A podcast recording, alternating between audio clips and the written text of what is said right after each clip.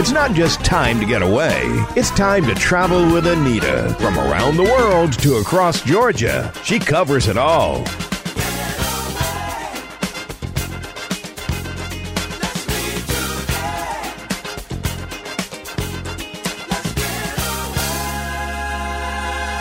Now, here's the host of Travel with Anita, Anita Thomas. Hello, hello, hello, and welcome aboard Travel with Anita and Friends. Now, here's a question for you today.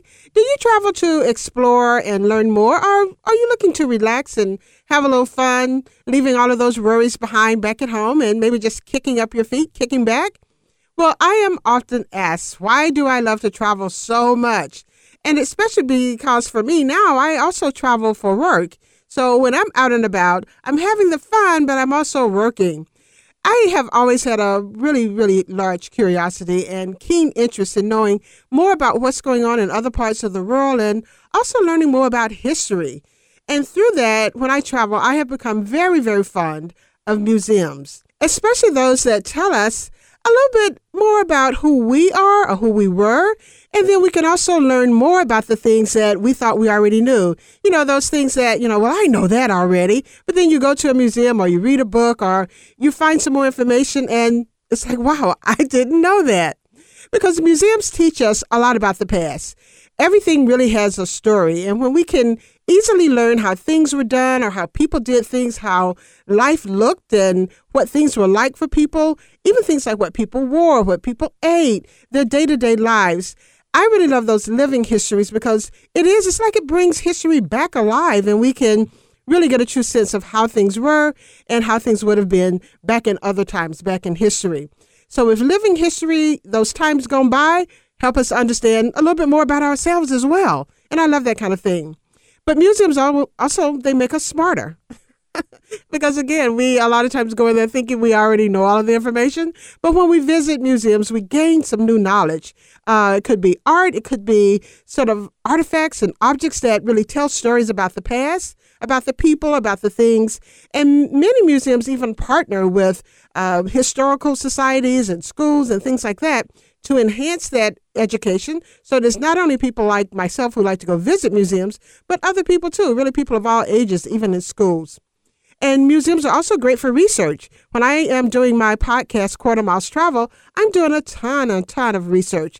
And what you'll find is that the museums have really called on the academics and the researchers and regular folks also to share their expertise, share the information that they have.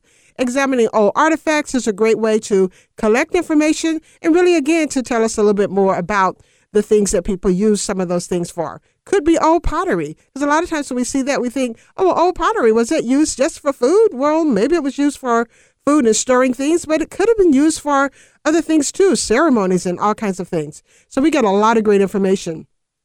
And I also think, too, museums can inspire us. They're great for stimulating new ideas and kind of recharging a lot of the perspectives that we have, those new perspectives. So when you visit museums, I always say look at it from all of these aspects, not just that they're holding history there, but they're also holding things that can inspire us for things that we can do today. All of those great masters of uh, artwork. Uh, I don't know if there are any artists out there listening to this, but when you go to a museum and you see that, aren't you a little bit inspired that maybe you can paint or maybe you can draw or do something as exquisite and extraordinary as some of the great masters? And then the other thing, too, that I like about museums is that they are a testament to our preservation of humanity, that we are keeping history and the, the history of the people and the places and the things and the culture, the foods, all of those things. We're keeping those things alive. It really gives us um, sort of that window into ourselves so that we learn more about ourselves and get to know more about the, the things, the events that took place that have led us to who we are today. So all of those are, are, great, great, great things about museums. So if you're like me, when I go to a city, I want to check out those museums. It could be a history museum, it could be an art museum, really any type of museum. And I found with my travels that there are all kinds of museums. I've even found teddy bear museums and doll museums and all kinds of things. So there's a whole world of museums out there for us. But I will say one of my favorite museums is the Jamestown Settlement and American Revolution Museum at Yorktown, Virginia. And they have several galleries there that when you talk about taking a step through time, with their exhibits, they have both permanent and temporary ones that really are like uh, definitely like a walk back in time. So, visiting the museum, you're walking back in time with American history and the Revolutionary War. Now, they're open uh, every day from 9 until 5, and you start your tour with the museum's award winning introductory film, Catch Liberty Fever. And it sets the stage for the indoor gallery and also the outdoor living history experiences, which are really, really, really my favorites. And with all uh, you feel that you know about America and our independence, the American Revolution timeline takes you on a visual journey from the 13 colonies in the 1750s to the westward expansion of the new U.S.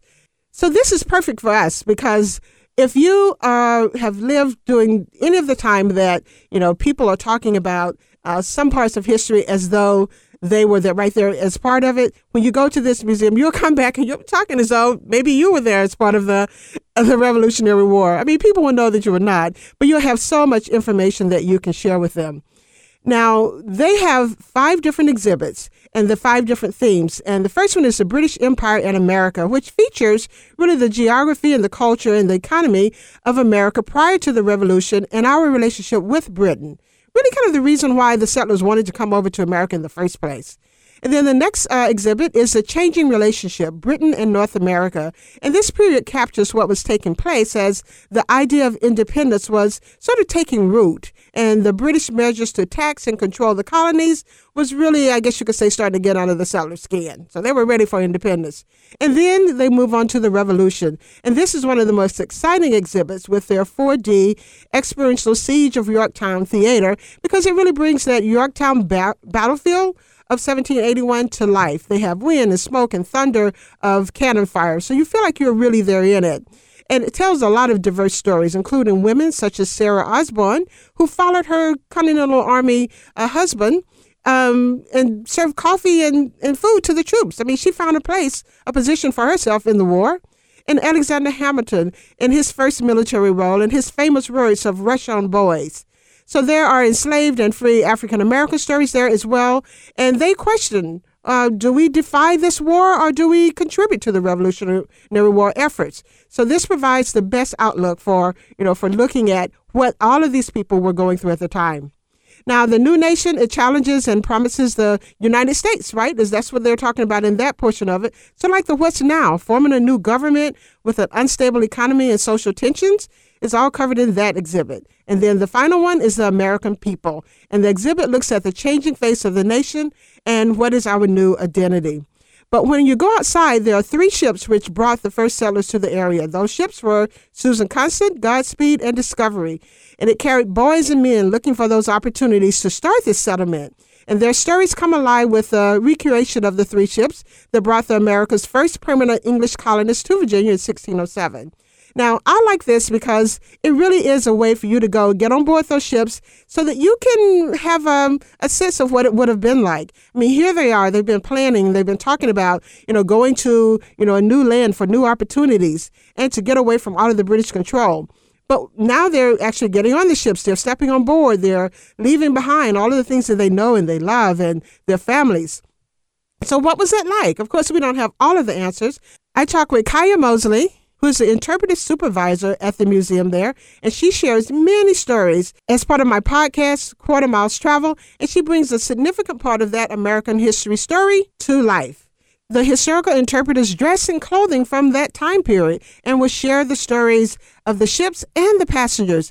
And like I said, those uh, stories are so fascinating because we interpret what happened, but those ships now, they didn't have the luxury that we have now in sailing. So Kaya talks about, you know, how they sailed and how the life on board the ships would be. And really some of the stops that they had to make because it took a couple of months for them to sail across and reach the new land to start the new settlement. So through the rest of the show, I will share my conversation that I had with Kaya Mosley who is the historical interpreter there at the museum, and she shares some fascinating stories. I think you will find some of them funny, some of them heartwarming, and some of them a little unbelievable too. but they're all great stories because they're our story. They're the American story. So back in a moment here on Travel with Anita and Friends and my conversation with Kaya.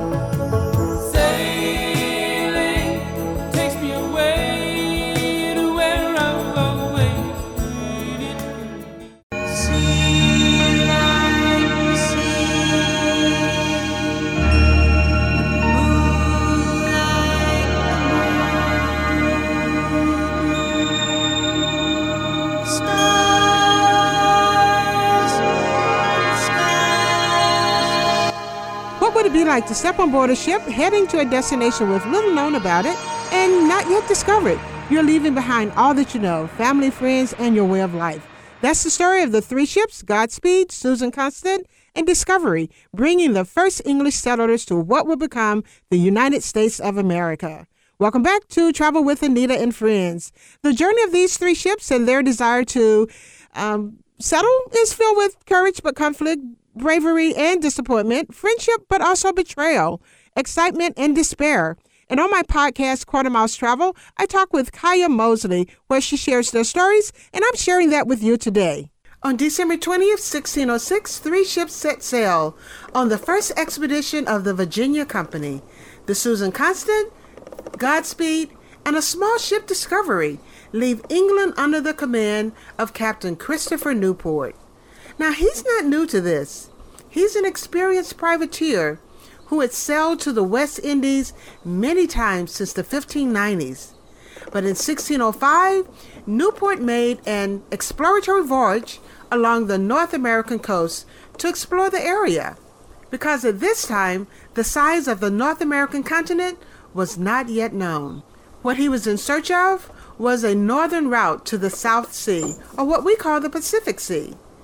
In 1606, King James of England charters the Virginia Company of London to oversee this exploration in the colony. This new company is created with the hopes of finding passage to the South Sea by way of waterways and tributary rivers, but also to establish a colony in Virginia. The three ships set sail with an elite group of passengers, gentlemen as they were called, the gentlemen were not members of nobility, but they are distinguished from men who practice a trade or profession. Also on board was a sealed set of documents, not to be opened until they reached Virginia. These papers would designate leadership in the new colony. Now, what lies ahead is a long journey, one which would take them several months to complete. But how did the three ships travel? Did one lead the way, or did they sail together? To answer my questions throughout the podcast, I reach out to Kaya Mosley, interpretive supervisor of the three recreated ships at the Jamestown Settlement and American Revolution Museum at Yorktown. She tells us how they made it across to Virginia. First three uh, ships that brought the English colonists to Jamestown, and they did come together as a little fleet of three.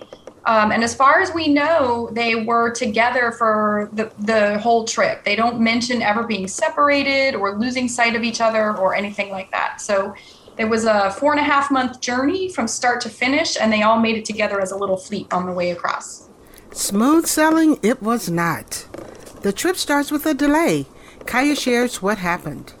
Uh, we think they left from the London area. So they first come down um, they'll they'll come down and into the English Channel. So they've begun their voyage, but then they sit in the English Channel for four or five weeks, according to some of the documents, because they had what they said were contrary winds. So winds that are blowing against the ship, and they can't. They need to wait for the winds to change direction for them to be able to get out.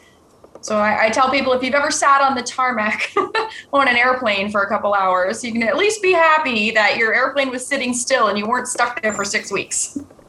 Of the over 100 passengers on board, there is a gentleman by the name of John Smith, who becomes very well known for his role in establishing the first permanent English colony at Jamestown, Virginia. Although, on the journey over, Smith challenges Admiral and Captain Newport's command and is imprisoned. Both men were experienced explorers. They were well versed in navigation. However, Newport's experience made him the choice for this voyage. Kaya shares why. Yeah, one of the things that I think is so interesting about this particular voyage is that the the captain that they had for Susan Constant, which was the biggest ship, and he was also the admiral of the fleet. His name was Christopher Newport. And by this point, he had done 10 or 11 transatlantic voyages. So he's very experienced. So we kind of often have this idea that people are just sort of blindly setting off into the unknown, never knowing where they're going to land. But Christopher Newport knew this route that they took. He knew how to cross the ocean because he'd done it so many times. He was a great guy to put in charge of the voyage. Newport has over 100 passengers sailing with him among the three ships. Now, this is long before passenger ships and sailing across the Atlantic as we know it. And while there are no detailed records to describe the exact conditions, because these ships were cargo ships, that lets us know that they would have had to provide their own area to claim their own spot and settle into the conditions of sometimes being hot, sometimes being cold, sometimes being wet or humid as they sailed. Kaya tells us about the information that they do have on the number of passengers and the conditions on board. We know there were 71 people total on board Susan Constant. There were 52 on Godspeed, and there were 21 on 21 on Discovery. That counts the crew as well as the colonists. So we don't have a breakdown of those numbers from the time period, but our curators have done an estimated breakdown. So for Susan Constant, we think that's about 54 passengers versus around 17 crew members. But keeping in mind, none of these ships are meant to carry passengers. That's not really a big thing. And so they're cargo vessels. Typically, you would just see the crew on board, and the lower decks would be filled with cargo. So on this voyage, there really are not um, special accommodations for colonists. They're kind of bringing their own with them and placing them on the cargo decks where they can find a spot. Okay, but what was the day to day life like on board? We have two accounts of the voyage. Um, uh, in the form of uh, one was a letter that was written by a man named George Percy back to someone in England, and then the other is an account by uh, John Smith, who most people are familiar with. Mm-hmm. And unfortunately, they say pretty much nothing about what life was like below decks. Most of the time, they talk about so they talk about the very beginning, the uh, being stuck in the English Channel, some storms that they had there, and they talk about what they did in their different island stops on the way over. But we can kind of extrapolate because of other voyages from the same time period that it would have been dark down below because almost everything is closed up to keep the water out. It's a little bit of grating at the t- uh, above the columnist's head to let in some light and air. Uh, there were 54 people in a place that wasn't meant to hold people. so it's going to be crowded. It's going to be stuffy, not very luxurious at all. Um, all of the food that they're eating while they're on board the ship will be preserved. So it's salted or pickled or dried and made into a lot of soups and stews or, you know, like big bowls of seasoned rice or something like that. It doesn't seem like anything very unusual happened on board. So out of those, all three ships that we talked about and all of those people, only one man died on the way over which is pretty astounding for the conditions that they were living in. Considering the conditions they were sailing under, the length of time and number of months of their journey, it's pretty amazing more people did not become ill and die. I asked Kaya what happened to the one person who did not survive the journey. That's one of the things they write about. They were stopped in one of the Caribbean islands, the island of Mona, and they had sent a party ashore to get fresh water because they mentioned that just before they arrived to that island, their water smelled so vile that no one could stand to drink it. Ooh. Yeah. so they sent a bunch of people ashore to get fresh water, and a number of the colonists went ashore to explore as well. And they said that because of the heat of the area, all of the, the shore party was overcome by that heat. And because of that, they could not revive Edward Brooks. He's the man that died. And this is the quote The fat melted within him what? I know. What does that even mean? We're not 100% sure, but we think it had something to do with the heat. You know, maybe heat exhaustion or heat stroke or something like that because everybody else had been overcome by that heat and their water was undrinkable before they landed. More coming up on what it's like sailing across the Atlantic to start a settlement that will become the United States of America. Back in a moment here on Travel with Anita and Friends. You were a boat, my darling in a boat, my darling, I'd be the wind at your back. If you were afraid, my darling, afraid, my darling, I'd be the courage you lack. Mm. To sail on a dream on a crystal clear ocean, to ride on the crest of a wild raging storm. You set sail across the Atlantic in hopes of finding fortune and new opportunities? leaving all that you know behind? Welcome back to Travel with Anita and Friends. I talk with my friend Kaya Mosley from Jamestown Settlement and American Revolution Museum in Yorktown, Virginia. She shares a bit about the conditions on board the first three English ships as they sailed to what would become Virginia. That would be Susan Constant, Godspeed, and Discovery. Here's what she had to say about life on board and all of the conditions and just what it will be like to leave your home behind, searching for new opportunities. With the many, many stops along the way, Admiral Newport was skillfully guiding the ships toward Virginia. His experience and knowledge of the area sure did help them not only navigate the waters, but also taking them through the routing that would also keep his passengers alive. It was a long, long, long voyage, as Kaya shares. Well, they left just before Christmas in 1606, so January, uh, excuse me, December 20th. And then they they came down the Thames River. Took them about a week, and then they spent that time in the English Channel. So by the time they reached their first stop, which was the Canaries, it was late February or mid February, I think it was yeah, so the the preferred route across the Atlantic at this period was to come down and kind of jump in the trade winds.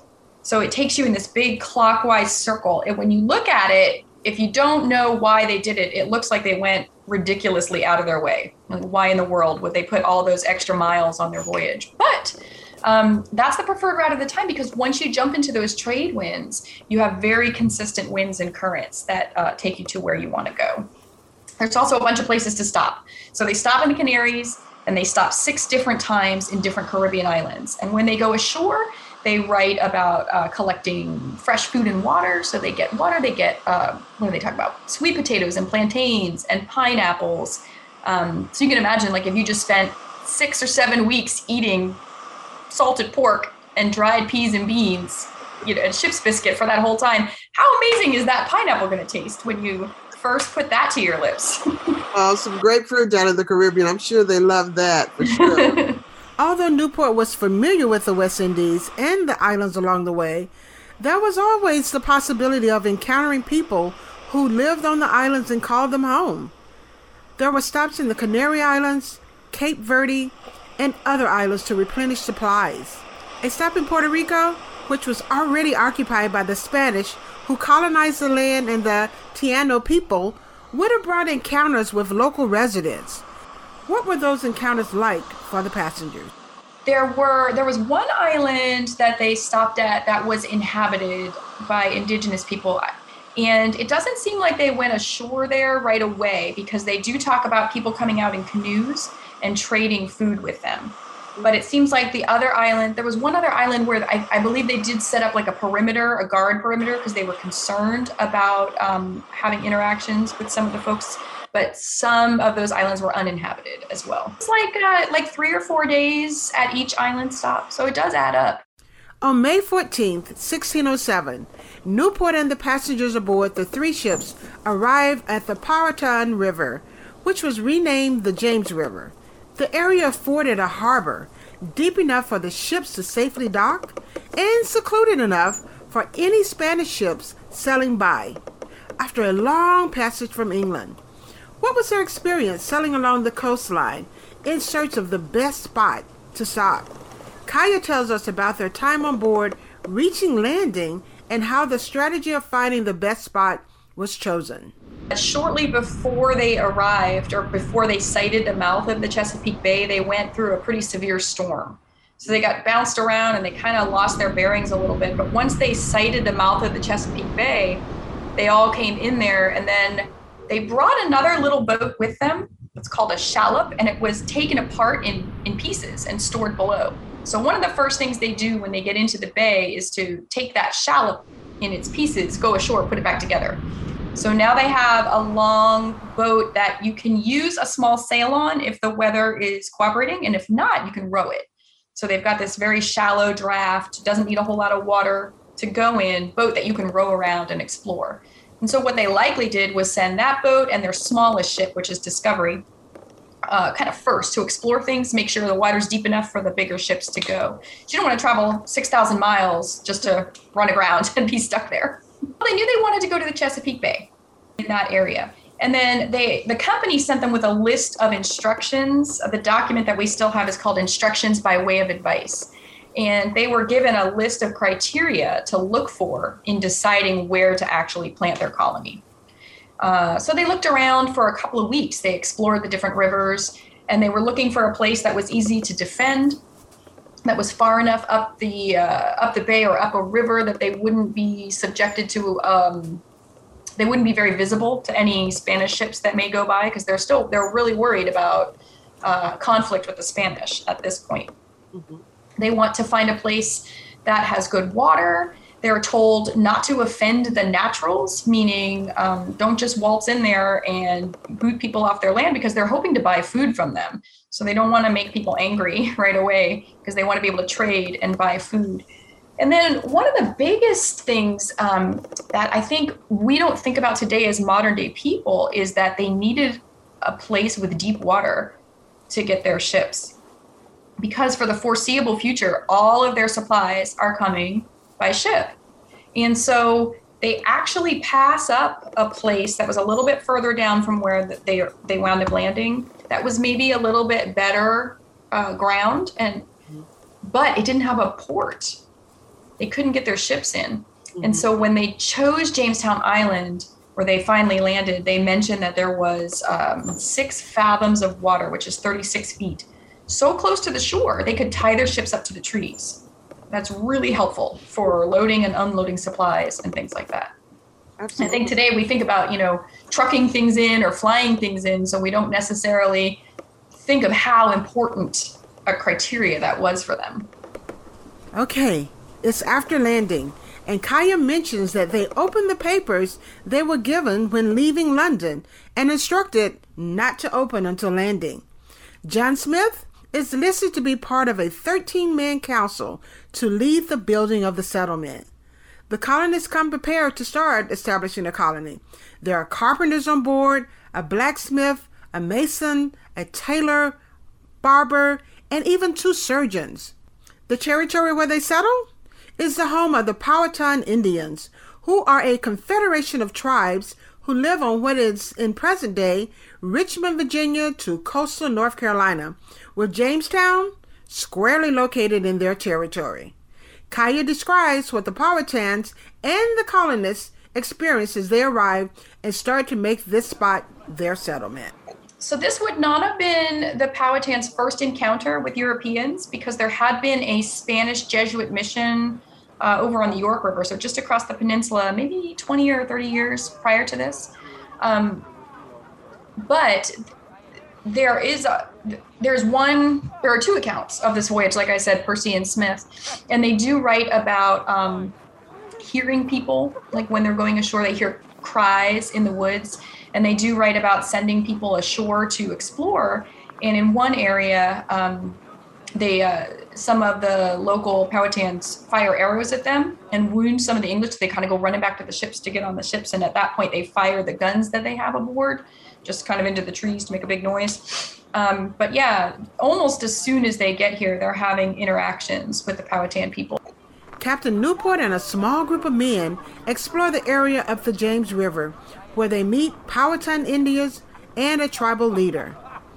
The meeting between the Powhatan and the colonists doesn't start off as friendly as I'm sure they had hoped. Within less than two weeks, hostilities between the colonists and the Indians break out, with close to 200 Indians killed and several colonists.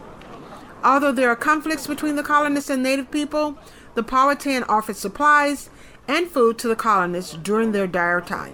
Back in a minute to hear more about the settlement in Jamestown, Virginia, here on Travel with Anita and Friends.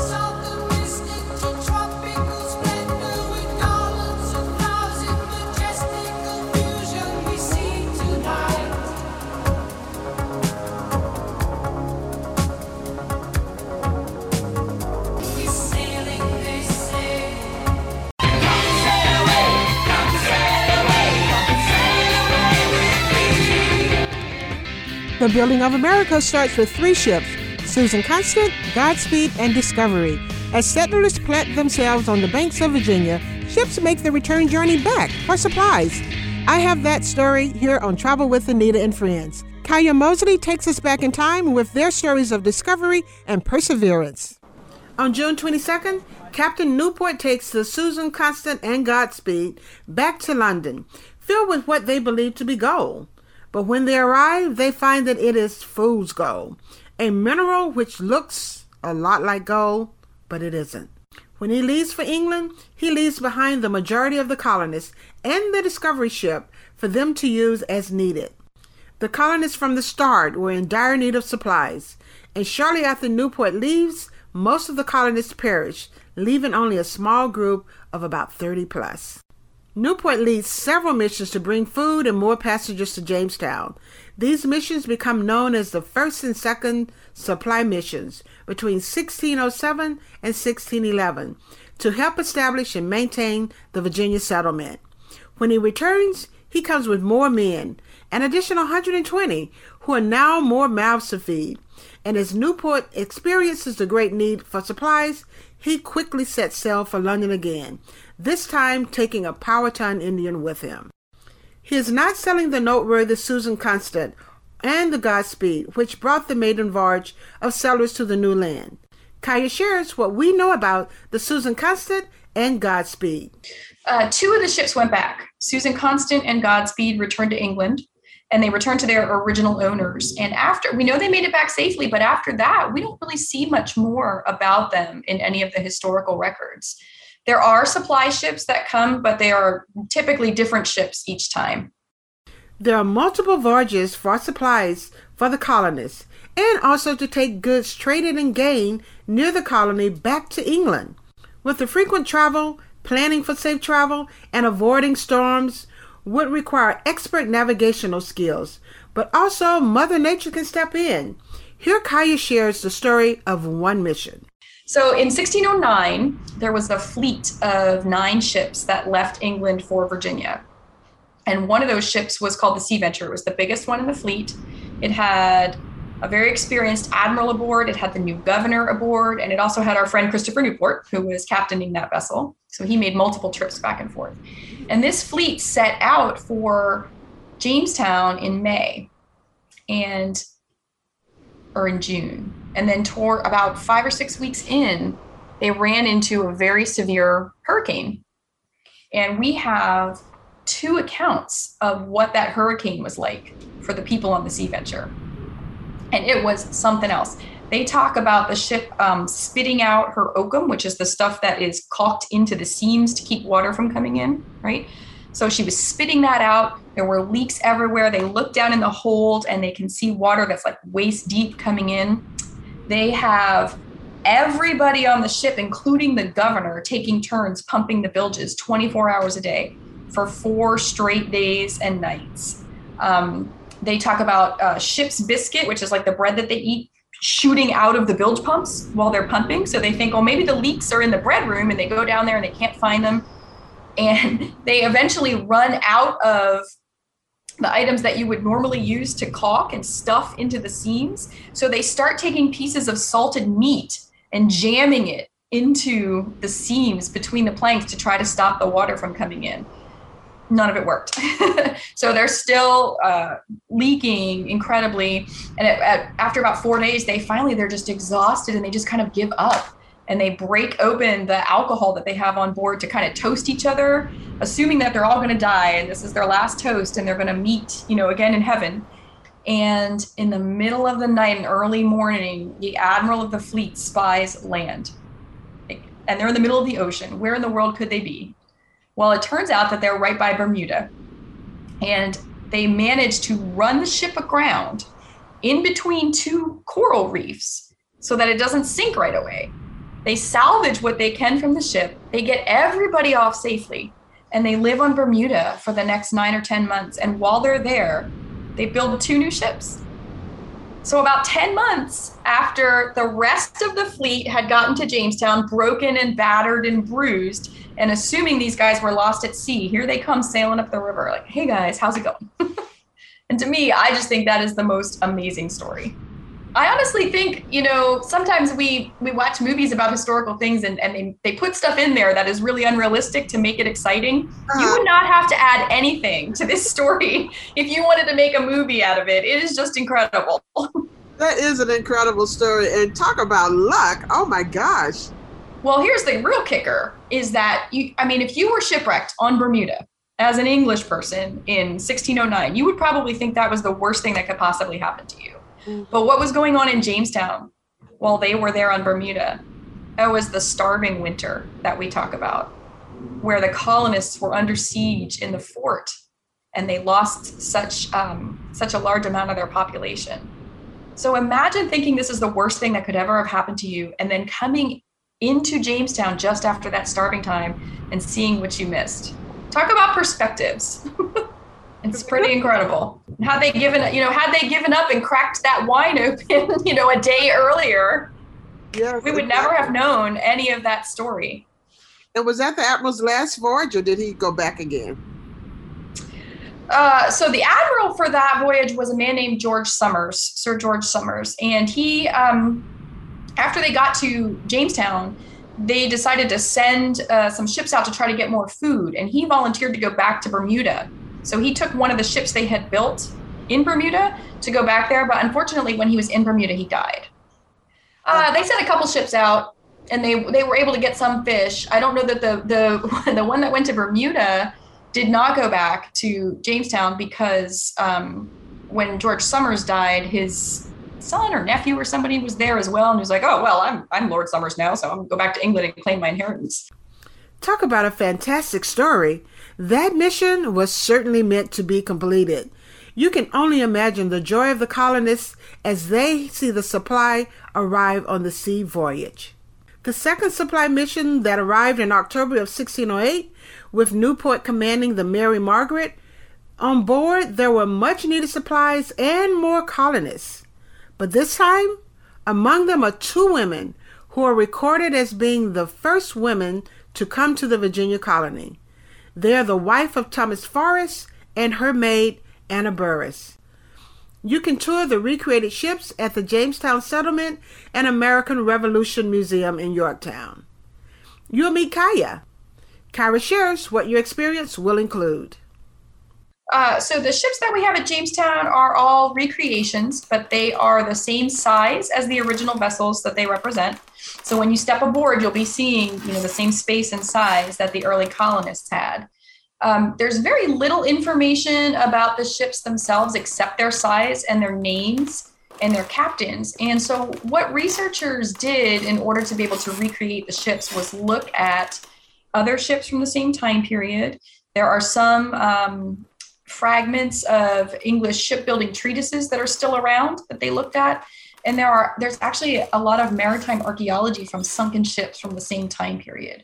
All that information um, was taken by professional researchers and put together to kind of come up with an idea of what the ship should look like. And then that was given to modern day naval architects who designed ships for the builders to build one of the biggest things that i like people to understand when they when they see the ships at jamestown is you know again we talked earlier about they're not just kind of going into this blind you know they know what they're doing they sailing is a profession the mariners on board would have served apprenticeships and spent years learning how to operate the vessel and take care of the vessel and then you've got the officers above them who would have spent years learning how to navigate um, you know navigation is is an art form but it's also transitioning into a science at this period. So they are able to figure out their latitude based on the position of the sun and, and other stars. Mm-hmm. Um, they, they know what they're doing, they know where they're going, yeah. and they are able to do it multiple times. So back and forth and get back to the same place that they want to be. So these guys, these guys are professionals. It's time for you to plan a visit to Jamestown Settlement and Revolution Museum at Yorktown. Visit their website, historyisfun.org. And to hear the full conversation, visit my website, Travel with Anita, and there you will find my podcast, Quarter Miles Travel, the story of the three ships, and also the story of the first women who helped shape America.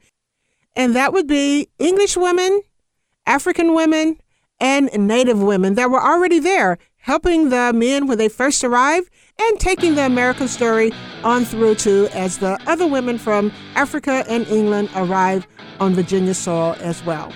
So check out the website, Travel with Anita, and listen to the podcast Quarter Miles Travel, where you can hear this story and many other stories about America and the various states around the U.S. as well. Thanks for joining me today.